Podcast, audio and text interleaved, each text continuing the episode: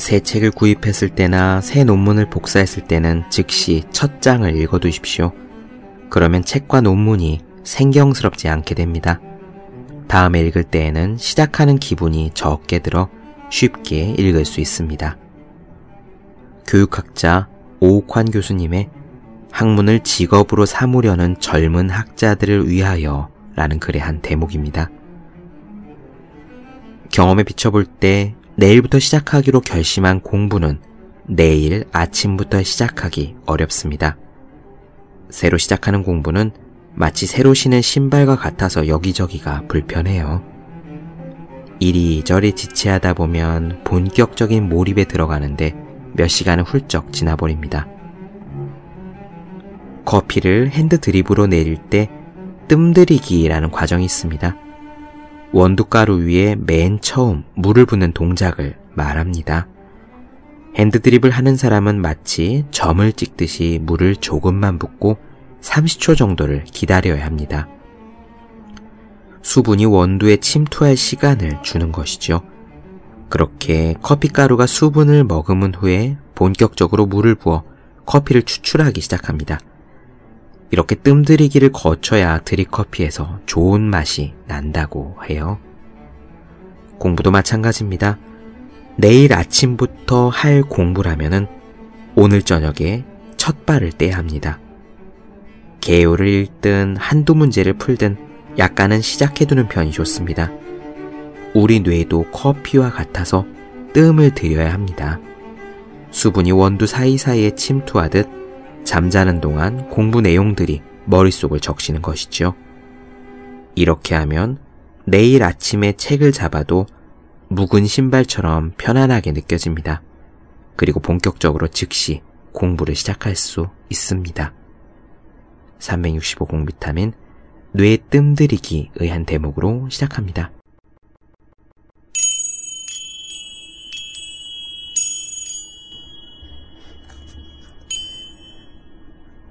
네, 안녕하세요. 본격 공부자극 팟캐스트 서울대는 어떻게 공부하는가 한재우입니다. 하루를 버티면 일 달러가 생긴다. 열네 시간 동안 눈 속에 신을 신고 서 있으면서 나는 저녁에 돌아가 따뜻한 파이 먹기를 기대한다. 메인주에 사는 어느 덧사냥꾼의 일기에서. 네, 우리는 지금 퓰리처상 수상작가 애니 딜러드의 창조적 글쓰기에 나오는 이야기를 나눠드리고 있습니다. 오늘은요, 몰입과 마음의 활력에 대한 이야기가 들어있는 부분을 나눠드릴 예정이에요. 그렇다고 자기 개발서처럼 몰입에 들어가는 노하우라던가 스킬이라든가 그런 비결 같은 것이 드러나는 부분은 전혀 아닙니다. 오히려 담담하고요. 몰입에 들어가는 것이 실제로 얼마나 어려운지에 대해서 작가가 자신의 체험을 솔직하게 조곤조곤 이야기해주는 그런 부분이 될 겁니다. 애니 딜러드는 이 책에서 작가가 갖는 삶의 물질성에 대해서 이야기를 했습니다. 삶의 물질성, 이를테면 이런 겁니다. 집이든지 테이블이든지 서재든지 혹은 적당한 양의 혈중 카페인 농도라든지 또는 혈중 알코올 농도가 될 수도 있을 겁니다.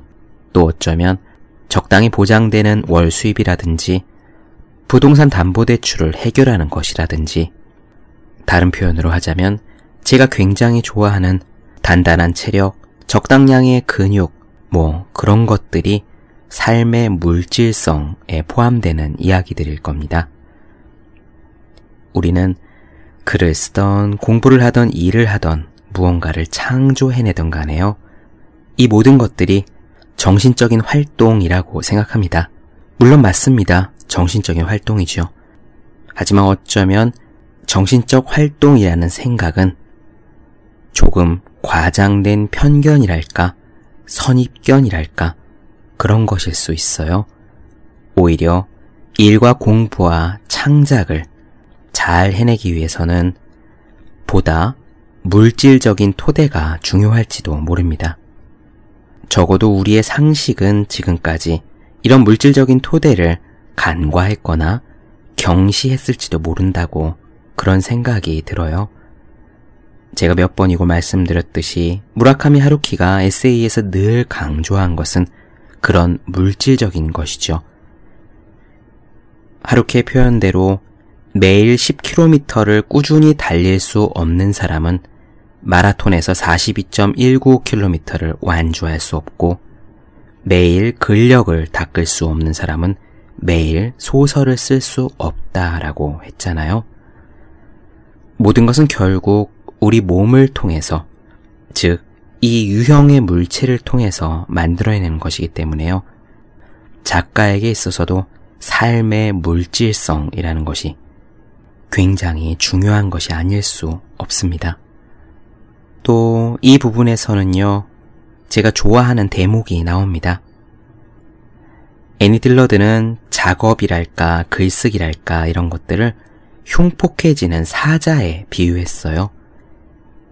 매일매일 만져주지 않으면, 즉 매일매일 길들이지 않으면 이놈의 사자는 단 며칠만 해도 순식간에 흉폭해져서 우리를 공포로 몰아넣죠. 우리는 이런 경험을 누구나 해봤을 겁니다.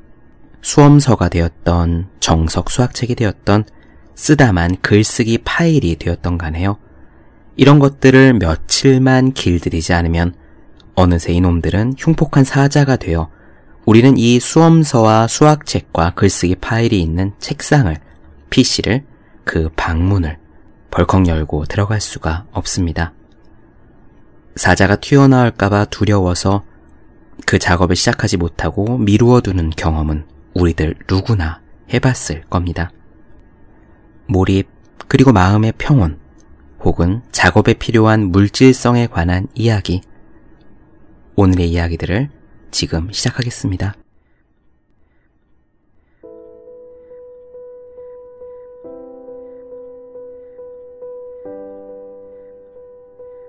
이전에 나는 집필 중이었던 책을 끝마치고 싶었지만 먹고 잠자는 방에서 글을 쓰고 싶지 않아서 서재로 쓸 오두막을 간절히 원한 적이 있었다. 나는 그곳에서 그 책을 끝마쳤고 다른 글도 몇 개 썼다. 장작 패는 법도 배웠다.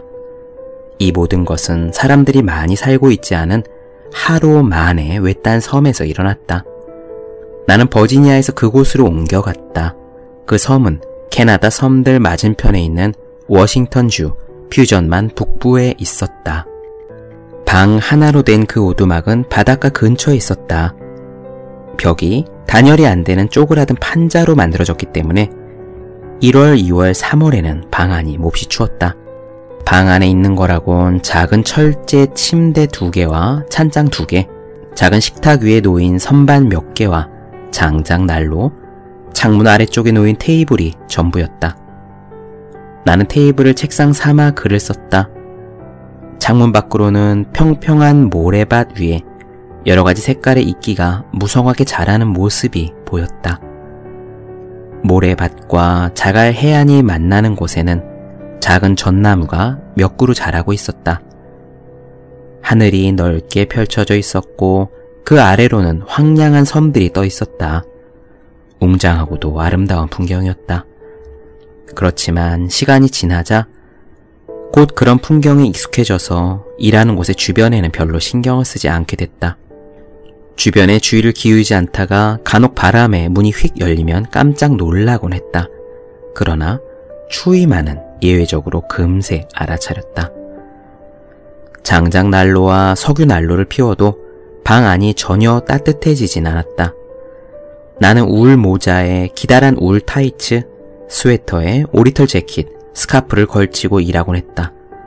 너무 게을렀던 탓에 장작 난로 굴뚝에 조절판을 붙일 엄두를 내지 못했다. 따뜻한 날 하겠다고 그 일을 계속 미루기만 했다. 헨리 데이비드 소로는 말하길 장작 덕분에 자신의 몸이 두 번 따뜻해졌다고 한 적이 있다. 그는 직접 장작을 팼다. 그러나 장작은 똑같은 이유에서 나를 두 번 얼게 만들었다. 장작 패는 법을 배운 후 나는 매서운 북동풍 속으로 걸어나가서 일하는 동안 뗄 수 있을 만큼의 오리나무를 팼다. 그러나 그 정도로 장작을 패서는 몸이 따뜻해지지 않았다. 그런 다음에는 집 안으로 들어가서 난로에 불을 지폈지만 온기가 굴뚝으로 다 빠져나가 버렸다. 처음에 나는 장작 패는 법을 몰랐다. 받침대 위에 오리나무 한 토막을 올려놓고 있는 힘을 다해 그것을 내리치면 작은 쐐기 모양의 장작 조각들이 모래밭 위로 사방을 날아가서 사라져버렸다. 내가 한 일은 장작을 패는 것이라기보다는 부싯돌을 쪼개는 것과 같았다. 몇 번을 내리쳤음에도 불구하고 오리나무 토막은 여전히 차분하게 꼼짝 않고 있었다. 아래쪽은 그대로인 채 윗부분만 가시처럼 뾰족해졌다. 이렇게 하다 보면 몸에 열이 났다. 나는 오리털 재킷과 울모자, 스카프를 벗었다. 그러나 몸에 열이 났던 그 초기에 장작 패던 시절은 슬프게도 오래 지속되지 않았다. 장작 패는 요령을 알게 되자 몸이 열을 내는 요령을 잊어버렸던 것이다. 그때는 몰랐지만 매일 아침 내가 나무 토막을 공략하던 그 처음 몇 주 동안 한 무리의 사람들, 즉 그 섬에서는 한 무리로 통할 수 있었던 정도의 사람들이 몰려들었다고 한다. 내 도끼 소리에 장작을 잘 패는 진짜 토박이 섬 주민들이 하던 일을 멈추고 모래밭 맞은편의 전나무 아래 보이지 않는 곳에 모여들었다. 그들은 장작을 패려고 길을 쓰는 내 모습을 구경했다고 한다. 그것은 무성 코미디였음에 틀림없다. 나중에 그들이 그 이야기를 털어놓았을 때 나는 욕을 퍼부었다. 그러자 그 중에 한 사람은 나중에 이런 말까지 했다고 고백했다. 장작 패는 애니의 모습을 보는 게 참 좋아. 이 모든 일이 일어나고 있던 중 어느 날 밤 나는 알 수 없는 힘에 의해 장작 패는 법을 이해하게 되는 꿈을 꾸었다. 받침대를 겨냥해 라고 나는 꿈에서 들었던 것이다. 그것은 사실이었다. 나무 토막을 겨냥하지 말고 그 밑에 있는 받침대를 겨냥해. 나무 토막 아래를 겨냥해. 나무 토막을 목표를 이루는 투명한 수단으로 여겨. 그렇지 않으면 그 일을 말끔하게 해낼 수가 없어. 그렇지만 하루치 나무를 지독한 추위 속에서 몇 분 이내에 쉽게 팰 수 있게 되자 몸에 열이 날 틈이 완전히 없어지게 됐다. 장작 패는 요령은 꿈을 통해 내가 배운 유용한 기술이었다.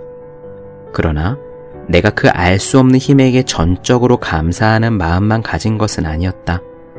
섬의 코미디가 모두 끝나버렸다. 모두 일을 하러 다시 돌아가야 했다.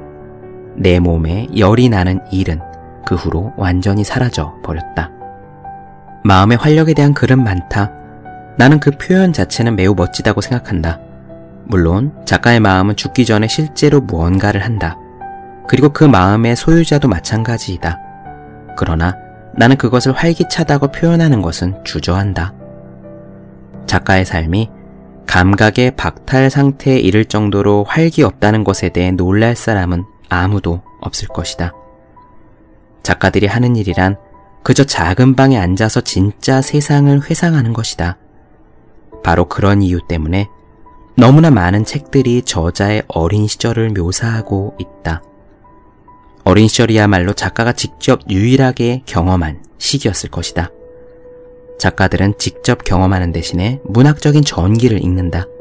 그들은 다른 작가들에 둘러싸여서 수명이 다할 때까지 이 지구상에서 몰입할 수 있는 합리적인 선택이란 살아있는 동안 종이 조각들과 함께 작은 방에 앉아있는 것이라는 황당한 생각을 의도적으로 자기 자신에게 강요한다. 작은 방 안에서 작가는 지금까지 어느 누구도 꿈꾸지 않았던 일에 깊이 몰입한다. 그는 자신의 예술을 위해 완전히 새로운 기술을 만들어내고 있다고 생각한다. 작가 삶의 물질성은 아무리 과장해도 지나치지 않다. 형 이상학을 좋아한다면 항아리 따위는 던져버려라. 옛날에 나는 글을 쓰려면 종이와 펜, 무릎이 필요하다는 말을 떠올려보는 걸 참 좋아했다. 하지만 소네트 한 편 정도를 써내기 위해 창고가 필요하다는 것을 알았을 때 내가 얼마나 섬뜩해 했던가. 삼십 쪽짜리 한 챕터를 쓰다 보면 정신이 너무 쉽게 혼란스러워질 수 있다. 두 번째 챕터의 초고 개요를 쓰려면 저택을 빌려야 한다. 나는 육 미터짜리 회의용 테이블에 기계적인 도움을 받으며 글을 썼다. 글 쓰는 일은 테이블 가장자리에 쓴 글을 펼쳐놓고 작품의 속도를 조절한다. 그는 줄들을 따라 걸으며 조각들을 솎아내고 옮기기도 하며 조각들을 파내기도 하고 정원을 가꾸는 사람처럼 양손 가득 들고 줄 위로 몸을 구부리기도 한다. 그렇게 두 시간 동안 일하고 나면 매우 굼뜨게 구 마일을 하이킹한 것이나 다름없다. 일을 해낼 수 있도록 자신의 기운을 조절하려는 작가의 시도 또한 매우 물질적이다. 당면한 일을 해내려면 스스로 기운을 북돋을 수 있도록 충분히 신이 나 있어야 한다. 그러나 차분히 그 일을 해낼 수 없을 정도로 흥분해서도 안 된다. 일을 추진하고 재개할 수 있을 만큼 충분한 신념을 가져야 한다. 그러나 제대로 잘 글을 쓰고 있지 않을 때에도 잘 쓰고 있다고 착각할 만큼 자신을 너무 과신해서는 안 된다. 작가가 글을 쓰려면 보통의 삶에서는 끌어낼 수 없는 특별한 내적인 상태가 필요하다. 글 쓰는 이가 만약 백 명의 다른 전사들과 함께 두 시간 동안 창으로 방패를 두드리는 아프리카 줄루족 전사라면 그는 글을 쓸 준비를 갖출 수 있다.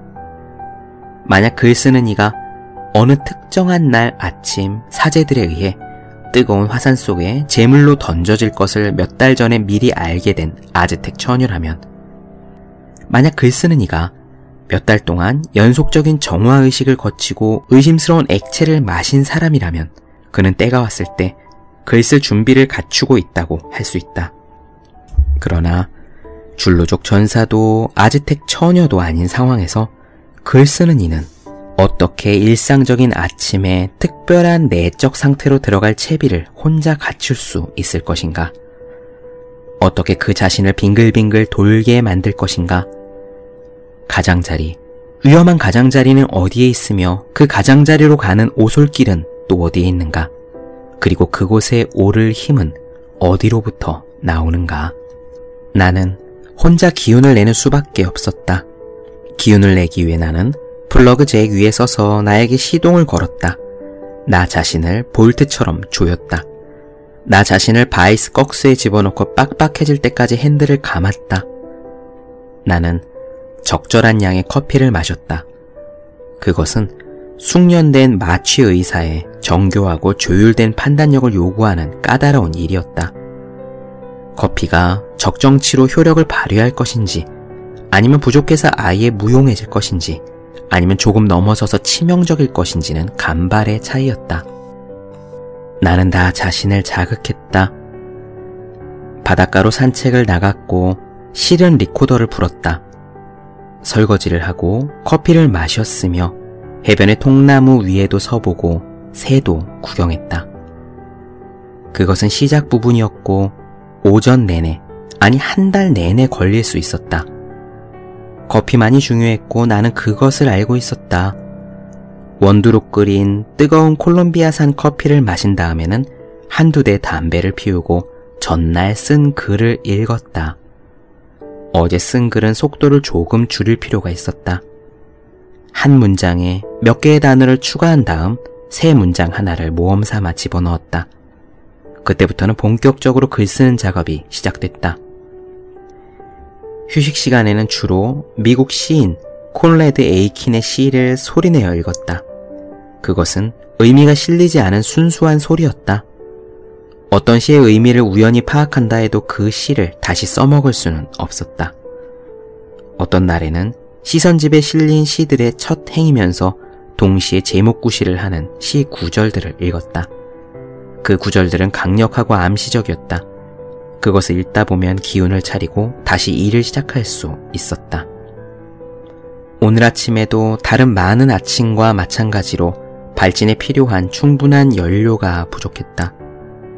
나는 시험 삼아 네 다섯 문장을 쓴 다음에 뭐가 먼저인지는 모르겠지만 뇌를 자극하기 위해, 아니면 심장을 멈추게 하기 위해 담배를 더 태우고 네 번째로 커피 메이커를 재가열했다.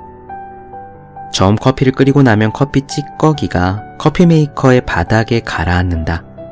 그것을 재가열하면 재탕 커피가 된다. 나는 벌써 뜨거운 버너 위에 올려놓은 빈 주전자 같은 느낌이 들었다. 물이 다 증발해 없어진 얇은 주전자 같았다. 내 위에 윗부분이 까지거나 탄 것 같았다. 의사 손에 들려있는 주사바늘을 쳐다보지 않는 것처럼 나는 잔을 쳐다보지 않고 네 번째 커피잔을 들이켰다. 나는 책을 쓴다기보다 죽어가는 친구를 지키듯이 책을 지켰다. 면회 시간에 나는 만신창이가 된 책의 몰골에 두려움과 동정을 느끼면서 책이 있는 방으로 들어갔다. 나는 책에 손을 잡고 빨리 낫기를 바랬다. 이런 부드러운 관계는 눈 깜짝할 사이에 바뀔 수 있다. 찾아가는 것을 한두 번 걸으면 진행 중이던 작품이 글 쓰는 일을 공격해올 수 있다. 진행 중인 작품은 쉽게 흉폭해질 수 있다. 그것은 하룻밤 사이에 야생의 상태로 되돌아간다. 그것은 쉽게 길들여지지 않는, 어느 날 간신히 고삐는 채웠지만 이제는 붙잡을 수 없는 야생마와 같다. 작품이 자람에 따라 통제하기가 더욱더 어려워진다. 그것은 힘이 점점 더 세지는 사자다. 그것을 매일 찾아가서 글 쓰는 이가 그 녀석의 주인임을 재차 확인시켜줘야 한다. 만약 하루라도 걸으면 당연히 그 방으로 들어가는 문을 열기가 겁난다. 위세당당하게 방문을 열고 들어가서 의자를 당기고 라이언킹의 주인공 사자인 심바의 이름이라도 외쳐라. 어떤 독자가 궁금해서 이렇게 물어본 적이 있다. 누가 나에게 글 쓰는 법을 가르쳐주냐고. 종이와 종이, 지면의 그 끝없는 공백이, 그가 천천히 메워나가는 영원함의 공백이 그것을 가르쳐준다. 망치면서도 그의 자유와 행동할 권리를 주장하고 건드리는 모든 것을 망치지만 그럼에도 불구하고 행동하는 것이 그냥 불투명하게 여기 존재하는 것보다는 더 낫기 때문에 건드린다는 것을 확인하면서 그가 무뚝뚝하게 메워나가는 종이 지면이 그것을 가르쳐준다. 그의 끈기라는 까다로운 실마리로 천천히 메워나가는 지면이 그것을 가르쳐준다. 가능성의 순수함을 보여주는 지면이 그것을 가르쳐준다. 그가 온 힘을 다해 끌어모을 수 있는 불완전한 장점들로 맞서보는 그의 죽음의 지면이 그것을 가르쳐준다. 그 지면이 그에게 글 쓰는 것을 가르쳐줄 것이다. 이것을 다르게 표현하는 방법도 있다. 장작 받침대를 겨냥하라. 나무 토막을 겨냥하면 아무것도 얻지 못한다. 나무 토막을 지나 나무 토막 속을 관통하도록 겨냥하라. 장작 밑에 있는 받침대를 겨냥하라.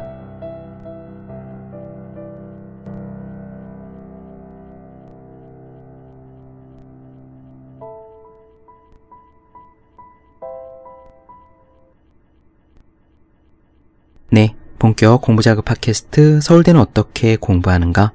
오늘은 애니 딜러드의 창조적 글쓰기 중에서 몰입 그리고 삶의 물질성에 대한 이야기를 나눠드렸습니다.